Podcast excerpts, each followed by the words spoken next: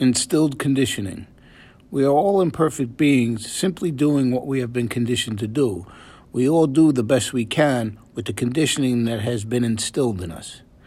Not many people ask themselves why they are the way they are, and this is because the mind isn't developed to look inward. Some conditioning is downright nasty, but it's still conditioning just the same. Whether a person is conditioned to be a drug addict, a murderer, a CEO of a company, or whatever, Everyone is just doing what they've been conditioned to do.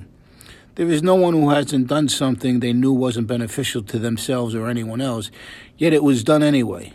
This is all part of the conditioned mind. When you understand your own conditioning, you'll be able to separate people from their conditioning and love them anyways, because you know it's the conditioning and not the person that does what they do. To me, if there's an evil in the world, it's the conditioned mind with all its attached I nonsense. Goodness comes from non judgment and non attachment. When you can see this, you'll be well on your way to a deeper understanding of life. You'll understand how not to judge, and when you're without judgment, you're free to love unconditionally. It is then that you will understand the conditioned mind and only see the log in your eye and not the speck in someone else's. Thank you.